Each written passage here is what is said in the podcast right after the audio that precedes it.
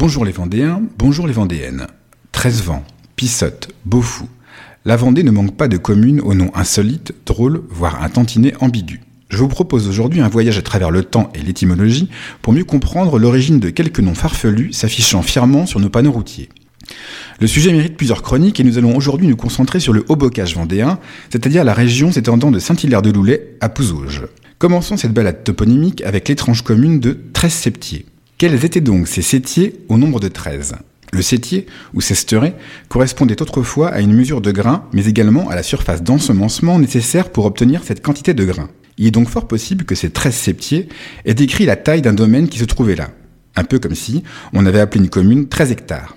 En poussant plus à l'est, à la frontière des Deux-Sèvres, on retrouve une autre commune très onymique. Il s'agit de Treize-Vents, V-E-N-T-S. Non, ce toponyme n'a rien à voir avec une consommation excessive de mojettes par les 13 ventais. Comme le sétier, le vent, VAN, était également une unité de mesure pour les grains. Au Moyen Âge, un vent sur dix revenait normalement au seigneur du lieu à titre d'impôt.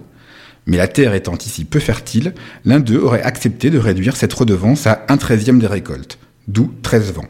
Poursuivons vers le sud pour arriver aux Épaisses, commune mondialement connue pour la présence du Puy du Fou. Nous ne ferons pas injure aux jolies spicéennes pour imaginer que ce nom puisse faire référence à un quelconque embonpoint.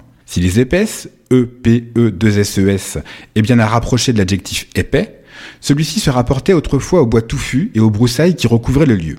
Non loin de là, Chambretot était-il le lieu d'habitation d'un seigneur qui aimait se lever de bonne heure pour se moquer de ses voisins? Non. Il s'agissait probablement d'un champ utilisé par un certain Bretot, nom de famille souvent donné aux piégeurs d'oiseaux. Le bret était le nom de piège dont il se servait pour chasser ou braconner. Une petite dernière pour la route? Les herbiers ne doivent pas leur nom à leur environnement végétal, mais à un certain Herbertus, Herbert, qui fut l'un des premiers seigneurs du lieu vers le XIe siècle. C'est tout pour aujourd'hui, mais promis, nous continuerons cette exploration toponymique dans le prochaine chronique. C'était Sébastien de Le Saviez-vous à vous les studios.